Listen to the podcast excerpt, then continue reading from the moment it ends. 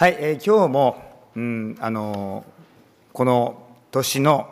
スローガンの箇所エレミヤ書ですね。え前回は全体的なところから掘り下げさせていただきましたけれども今回からはあの、まあ、ポイントポイントといいますかえそこを掘り下げていきたいと思っています。あの皆さんに前回もお配りさせていただきました、またあの YouTube の方にはデータで出ると思います、えー、こちらのエレミア書のあの全体像ですね、こちらを見ていただきたいと思いますけれども、えー、前回のメッセージではですね、えー、神がイスラエルの民の、まあ、壊し、そして立て上げるというその計画をまあ、一章の部分でお示しになりました。で、私たち人間の思い浮かべる計画というのは、せいぜい言って、まあ、先10年ぐらいを考え続けるのが大体私たちのこの思いの、まあ、基本だと思うんですけれども、でも神はその人の思いを超えて70年間の時をかけて熟成させるようにして、その一人の、その一つの国を立て上げるために、こう大切に時間を刻みながらそしてこの民がまっすぐに主を向くことができるようにと立て上げてくださったというそういうお話でした。で今回はですね、えー、しかしながらやっぱりこの民は滅びに向かっていくんです。でその問題の中心を中心をなしているところがどこであったかって言ったら、今回読んでいただきましたエレミアの7章。ここで書かれているのは、神殿で行われている営み、礼拝に問題があったんですね。そのところにフォーカスが今回当てられます。最初はですね、この、なんて言うんでしょうかね、責められるような箇所ばっかりなもんですから、ちょっとうーってなるかもしれませんが、でも思い出していただきたい。このエレミアのとこで語られている神は、壊し、立てる神です。そのことを前提として、えー、進めさせていただきたいと思います。今回この全体図のところに、左下のところで、この全体図でも7章というのは、一つの大きな場所、部分として捉えられています。この絵で見ていただければわかると思うんです。オンラインの方々も左下のところにありますので見ていただきたいと思うんですけれども、えー、エレミアの、は、この神殿でね、捧げられていたその礼拝について語る場所、それがこの7章。外見はソロモンが建てたこの神殿、とても立派なものです。でも、その実態はというと、まあ、この絵でもこうイメージ的に描いてくれていますけれども、偶像礼拝でした。実際にそれを不倫と立ておいて神はこのイスラエルの人たちにメッセージを届けます。さらに言うと、子供ややもめ、外国人をないがしろにしていました。まあ、そのようなじ、こう、外見の神殿の美しさにそぐな、そぐわないその実態ですね。それが今回の箇所です。神殿を壊す神が語られている章なんですね。ということで、一つ目のポイントいきたいと思いますが、11節にこういう表現があります。私の名が付けられているこの家、つまり神殿は、あなた方の目に強盗の巣と見えたのか。見よ、この私もそう見ていた。って言うんですね。神の目から見れたら、今や神殿は外見こそ立派かもしれないけれども、でも私の目からは強盗の巣だ。ところで君たちはどう見てるの？強盗の巣だよね。というふうに言うんですね。強盗の巣と呼ばれた神殿です。実はですね、旧約の中で強盗の巣っていうこの言葉は1回。そして、新約聖書で強盗の巣という言葉が出てくるのが数回あります。それは全部イエス様がおっしゃいました。こちらの方にも書いてあると思いますけれども、もう その記録が、え4福音書中3つですね。マタイが書いています。マルコが書いています。ルカが書いています。この強盗の巣という言葉を言ったシチュエーションはどういうシチュエーションかと言いますと、イエス様がさあ、これから十字架に向かっていくよというこの受難集の中でのことでした。エルサレムに入っていって、早速神殿に入っていった。その神殿に入っていったら、その場所で違法人の庭っていうところがあるんですけども、まあ、外国人の人たちのために開かれた礼拝の場所ですね。その場所で、まあ、あの、いろんなこう商売がされていて、礼拝が邪魔されているその姿を見たイエス様は激怒する。そして、よく、よく言われるところの宮清め、神殿を清めるってやつですね。そのいろんな商売人たちのその台をバーッと壊して、どんがらがしゃんと壊して、そしてイエス様は激怒するんです。珍しい箇所です。私の父の家は祈りの家と呼ばれているではないか。それなのにあなたたちは強盗の巣にした。とイエス様はおっしゃる。これ全部同じシチュエーションをマタイもマルコもルカも書いています。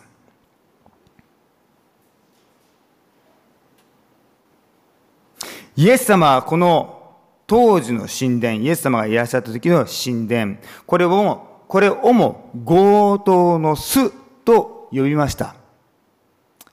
エレミアの時の神殿はソロモンが建てた豪華絢爛な神殿です。実態は強盗の巣。そしてイエス様がこの地上におられた時の神殿、これは第三神殿ですね。ヘロデオが40何年間もかけて建てたというその豪華絢爛な神殿です。これも外見こそは立派だけど、イエス様は強盗の巣とおっしゃいました。でですね、まあ、聞いていただきながら、ちらちら見ていただければよいと思いますけれども、まずですね、このマタイもマルコもルカもですね、強盗の巣って言葉を使ってるんですよ。で、まず、マタイとマルコのところにはですね、まあ、イエス様が宮清めをしました。そして本当に激しく怒られました。強盗の巣と言いました。で、その前後に共通する出来事があります。それは何かと言いますと、イチジクの木を呪うんです。イエス様はですね、イチジクの木をですね、こう見かけたんですね。生い茂っていました。いかにも果実がなっている感じがする、そのような立派な木だったんです。で、期待したんでしょうね。近づいていったら、そしたら葉っぱだけで全然実を結んでいないイチジクの木だったんですね。で、イエス様にしてみれば本当になんか珍しい行為をするわけですよ。木に八つ当たりするなんてっていうふうな、そういう感じのイメージに見えるかもしれませんが、でもですね、それに対して呪うんです。今後誰もこの実を食べることがないように言って、そしてその呪ってその呪われたイチジクの木は枯れます。そういう記事がマタイ、マルコに書かれているんですね。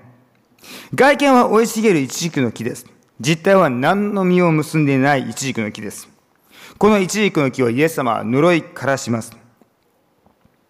マルコと、あ、マタイとマルコはこのイチジクの外見は立派だけど実を結んでないその姿と、そして神殿、外見は立派だけど、その礼拝の実態はすっかすかのその神殿のその二つのイメージをオーバーラップさせます。立派な神殿が強盗の巣と化している。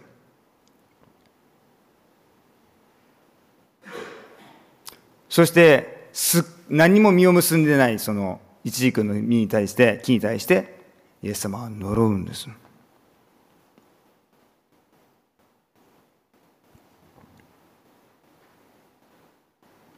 このことはですね、この神殿で行われていたことは、その先ほども申し上げました、違法人の庭でのことだというふうにされています。違法人の礼拝が妨げられていたんです。まるで、俺たち先民のためには、ちゃんと礼拝の場所は神様との交わりが確保されているけれども、お前たちにはこのぐらいでいいと。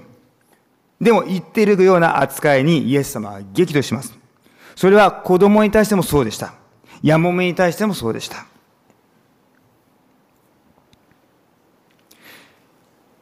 マタイとマルコは一軸の木で、その神殿、豪華絢爛な神殿、でも中身すっかすか、この状態を表します。で、ルカはどういうふうなことを書いてあるかと言いますと、ルカの方は、まあ、豪華絢爛な神殿、中身すっかすか、それに対して、イエス様はエルサレムを見て泣くという記事が描かれているんですね。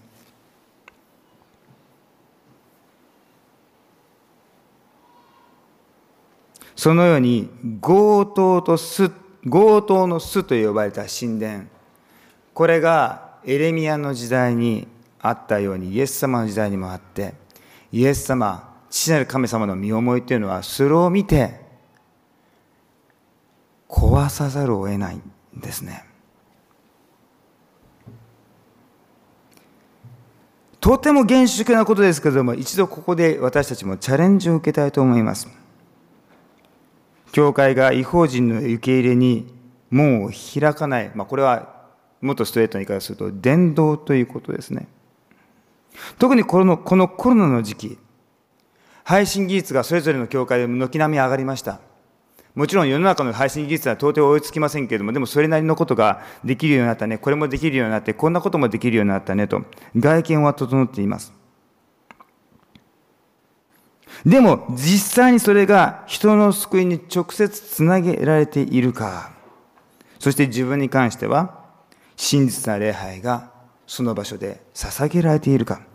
そういうチャレンジにもなると思うんですね。さて次のポイントいきましょう。宣告、えー、12節から15節にこの白のようにという独特な表現があります。先ほどは強盗の巣から新約の方に思いを馳せましたが、今度は白という言葉から今度、えーと、逆戻りします。ちょっと巻き戻しして巻き戻しして、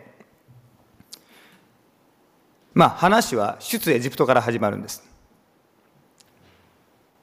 出エジプトの時に神がモーセに命じて礼拝の場所を作るように言いました。解禁の天幕、モーセの幕屋ですね。まあ、テント形式で移動可能な礼拝、神殿という、まあ、そういう位置づけと言っていいでしょう。そうやって幕屋で礼拝が捧げられる日々が続きます。時は下りまして、今度はそのモーセのリーダーシップをヨシュアが引き継ぎます。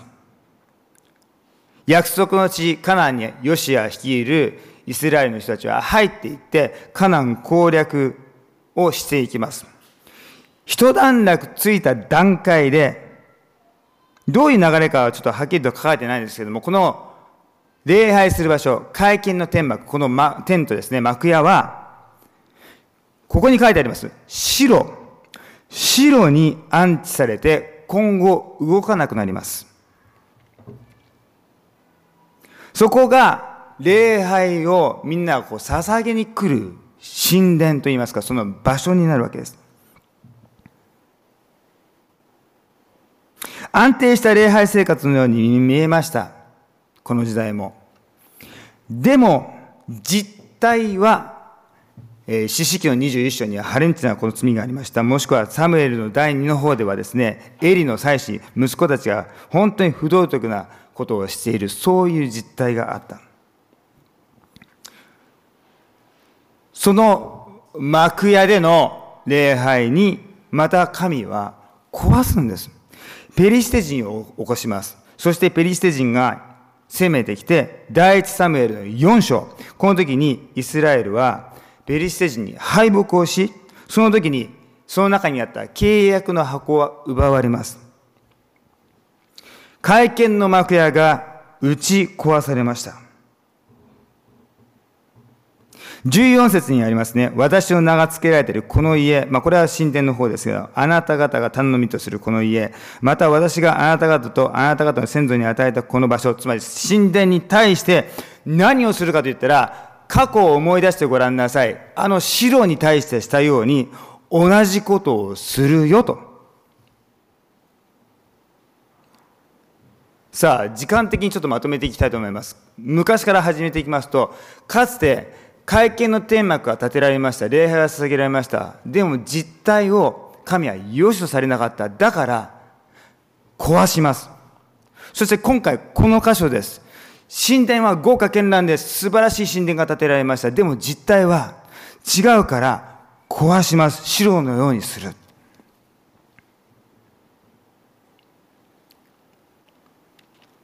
最後のポイントです。神殿を壊す神。神殿を壊す神です。イエス様が強盗の巣と呼んだ、まあ、もう一回時系列で言いますと、幕屋を壊しました。そして、このエリミアの時のこの第一神殿は壊されました。まあ、この後また、あの、70年後に帰還する民がやってきて、ゼルバベルの時の第二神殿が建てられるわけですよね。まあ、これは結構長かったです。もう本当にソロモンの時が360年、でも第二神殿は480年続きます。で、そのイエス様がお生まれになる40年前まで続くんですよ。で、ローマによって壊されるんですけど、もう一回第三神殿が立ちます。で、この第三神殿も、イエス様はこれ強盗の巣と呼んだ。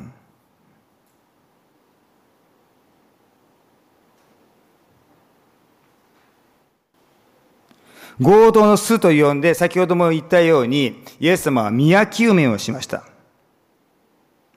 でですね、イエス様がですね、神殿に入って、そして、あの、怒られて、もう商売人のいろんな道具をガシャガシャガシャってこう倒して、そして、あの、この家は祈りの家だっていうふうに怒ったのは、実はこの一回ではないのです。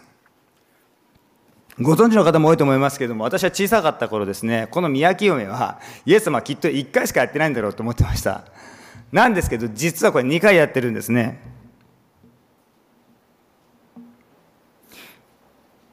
そのうちの1回は、実は2回目なんです。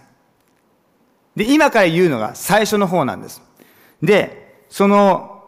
それはどこに書いてあるかと言いますと、こっちにも書いてあります。その第1回目は、ヨハネに書いてあります。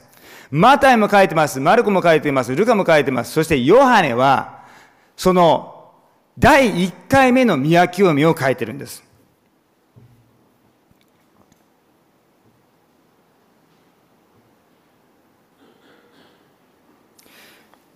宮清めは整理しますと2回ありました。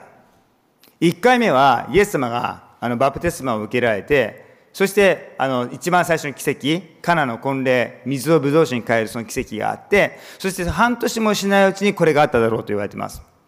そして2回目は、えー、先ほど言いましたマタイ、マルコ、ルカが書いている、えー、イエス様が十字架にかかれる直前にやったのが2回目なんですね。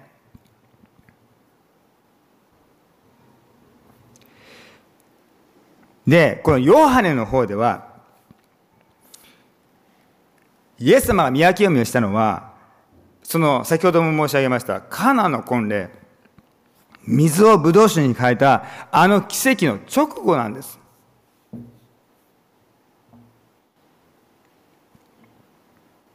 カナの婚礼と比較するとすごく象徴的ですね。カナの婚礼は最初カラッカラな水上がありました。空っぽです。もう出すものがない。出すブドウ酒がない。どうしようと。外見は本当に実体のない、もう中身は空っぽです。でもそこにイエス様がやってきて水を入れて、依然として外見はもうなんか単単なる水みたいな、そんな感じなのをイエス様は変えて、意味あるものに変えました。祝福あるものに変えました。でもその直後に対照的に描かれるのは神殿なんです。神殿は逆に見た目はすごくいいけど、でも中身はスッカスカだった。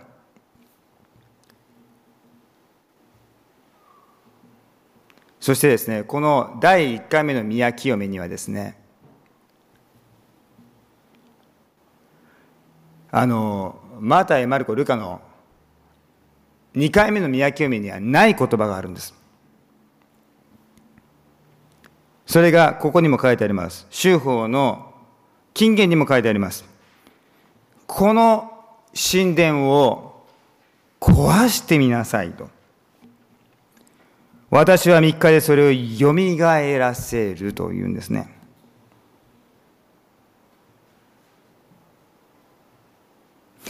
聖書はこれ過去からずっと追いかけていきますとモーセの幕屋壊されました。第一神殿壊されました。実体が伴ってない第一神殿も壊された。第二神殿もいずれは壊されました。そしてこの第三神殿も壊されていくんです。もう壊すことしかしてないだろうと。もう建てられたもの全部壊されていくんですね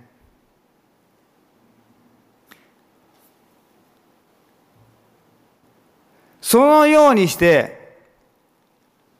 私にしか救いはないということを表すために、最後に壊したものがあります。それは、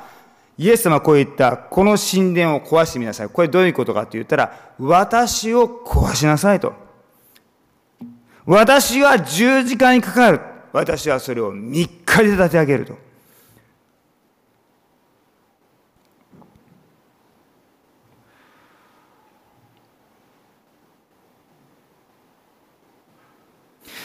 本当私たちは壊されなきゃいけなかったはずなのが、代わりに十字架にかかってくださって、全く壊れてくださった。実体のない私たちです。身が全くありません。そういう私たちの代わりになるかのようにして、イエス様は私を壊しなさい。この神殿を壊すっていうこのフレーズは、これイエス様の全伝道生涯の一番最初にあったんですよ。でもこの言葉ずっとそれを聞いて勘違いしている人たちはずっと引きずるんですね。その証拠に、マタイの26章では、イエス様が十字架にかけられる前に、こいつはもう死刑に値するってイエス様が訴えられるときに、その時の一つの証言としてこれが挙げられるんですよ。マタイの26章の61節で、この人は、つまりイエス様は、私は神の神殿を壊して、それを3日で立て直すことができると言ってたぞって。そうやって十字架に向けられていきます。この言葉を起点にです。神殿を壊すという言葉を起点にして、そして最後に27章の40節の方では、イエス様は十字架にかかります。かかります。その前を行き、行く人たちがですね、顔を振りながら、その神殿を壊して3日で立てる人よ。もしお前は神の子なら、自分を救ってみよう。そして、十字架から降りてこい。そうやって、神殿壊されなきゃいけないって。神に対する礼拝が神との関係は壊れちゃってるから、もう実態が止まってないから壊さなきゃいけない。でも壊しても壊しても何にも解決はできない。本当に人間には解決がないってことをもう証明された上で、神にこそ、私にこそ、本当の意味で命をもたらすことのできる救いはあるんだって表すために自分が最後に壊れてくださった。これ以上何も壊れることがないように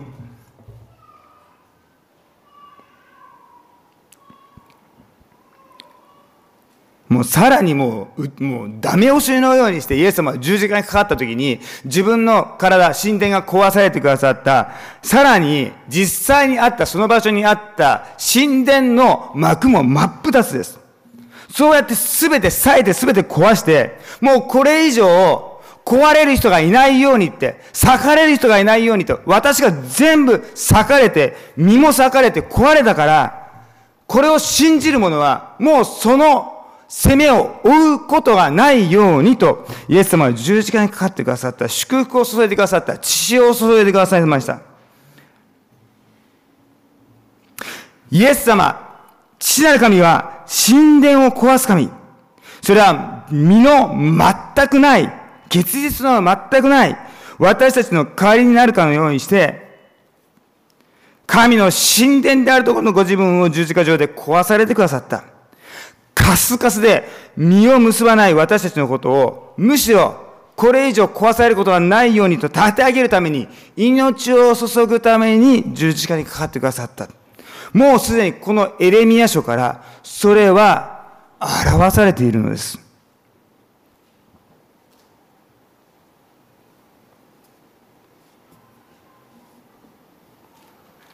最後に私の証で閉じさせていただきたいと思います。あの、新学生になりまして、あの、最初は川崎南部教会、当時、橋本先生が牧会してくださっていて、で、その次の年は東戸塚教会で、まあ、ご奉仕をさせていただきました。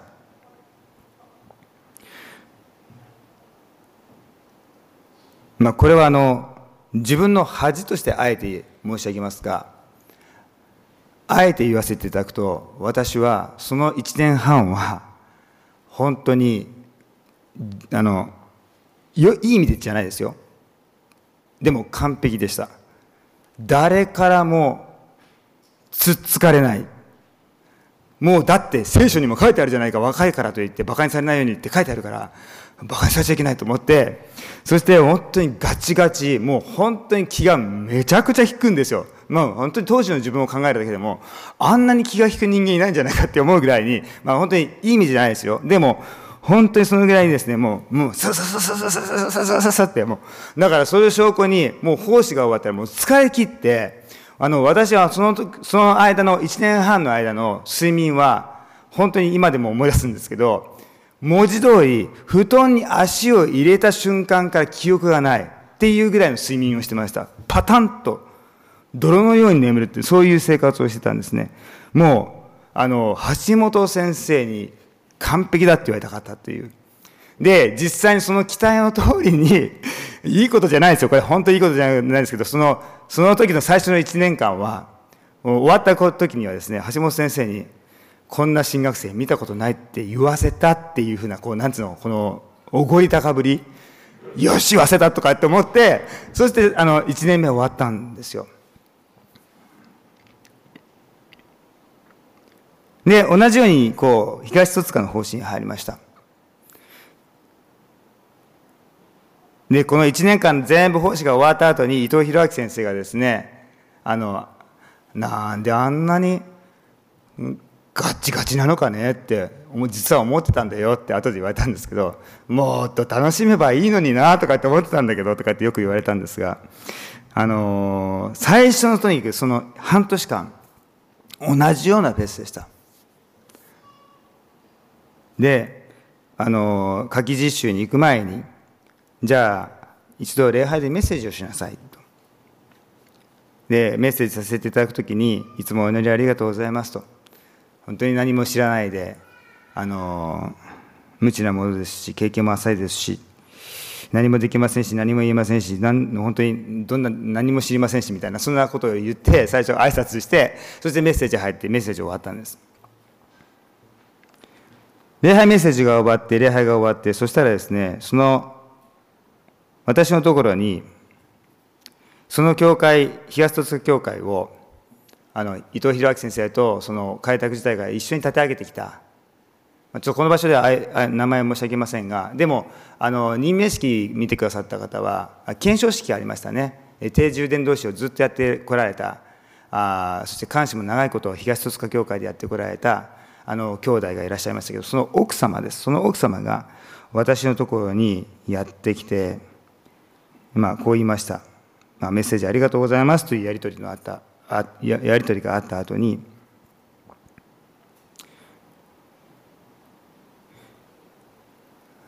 あの、でもね、勘違いしないでくださいって言われたんですよ。で、その言葉でもう、僕のもうとにかく、なんていうのか、ダメ出しされるのは怖くてしょうがない、このガッチガチバージョンの私はですね、何を言われるのか、怒られるのかなって。かなり重鎮の姉妹でしたので、すごく怖かったんですけれども、勘違いしないでください。そしてその次の言葉が、あの、私をですね、もうそれこそ神殿、ガチガチの神殿が、もう音を立てて崩れるように、私の本当に心をですね、本当に粉々に砕きました。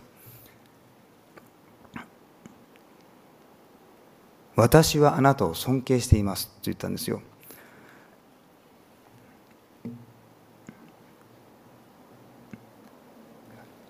勘違いしないでくださいねあなたが立派だからじゃないですよって。もちろん経験は浅いですしまだまだこれからでしょうと。でも私はあなたを尊敬しますと。それはあなたが何か立派だからじゃない。なんか気が利いて何でもできるからでもない。神様があなたを選んだと私も信じているからもう私にとっては今あなたは進学生かもしれないけど私にとってはもう先生ですよ。って言ってくれたんです。あのあの時本当に音が聞こえたかなって思うぐらいに自分をガチガチに飾っていたものをガラガラガラガラガラガラってこう落ちたのを覚えてます。そしてこう硬いものがなくなった時に最後にこう「あなたは神様に声をかけてもらったんでしょ?」って命が注がれるああ召されるってこういうことなんだと誰彼の決断や判断や指示じゃないすべて神の決められたことにこの目の前にいるお方も自分も等しくひざまずいて受け止めていくんだと。私たちの信じる神は壊す神です。でももはや本当の意味で壊されてくださったイエス様を信じている以上私たちを砕くことももはやそれは命につながる全て祝福につながっていくその訓練をいただきながらどうか私を真実な礼拝者としてください。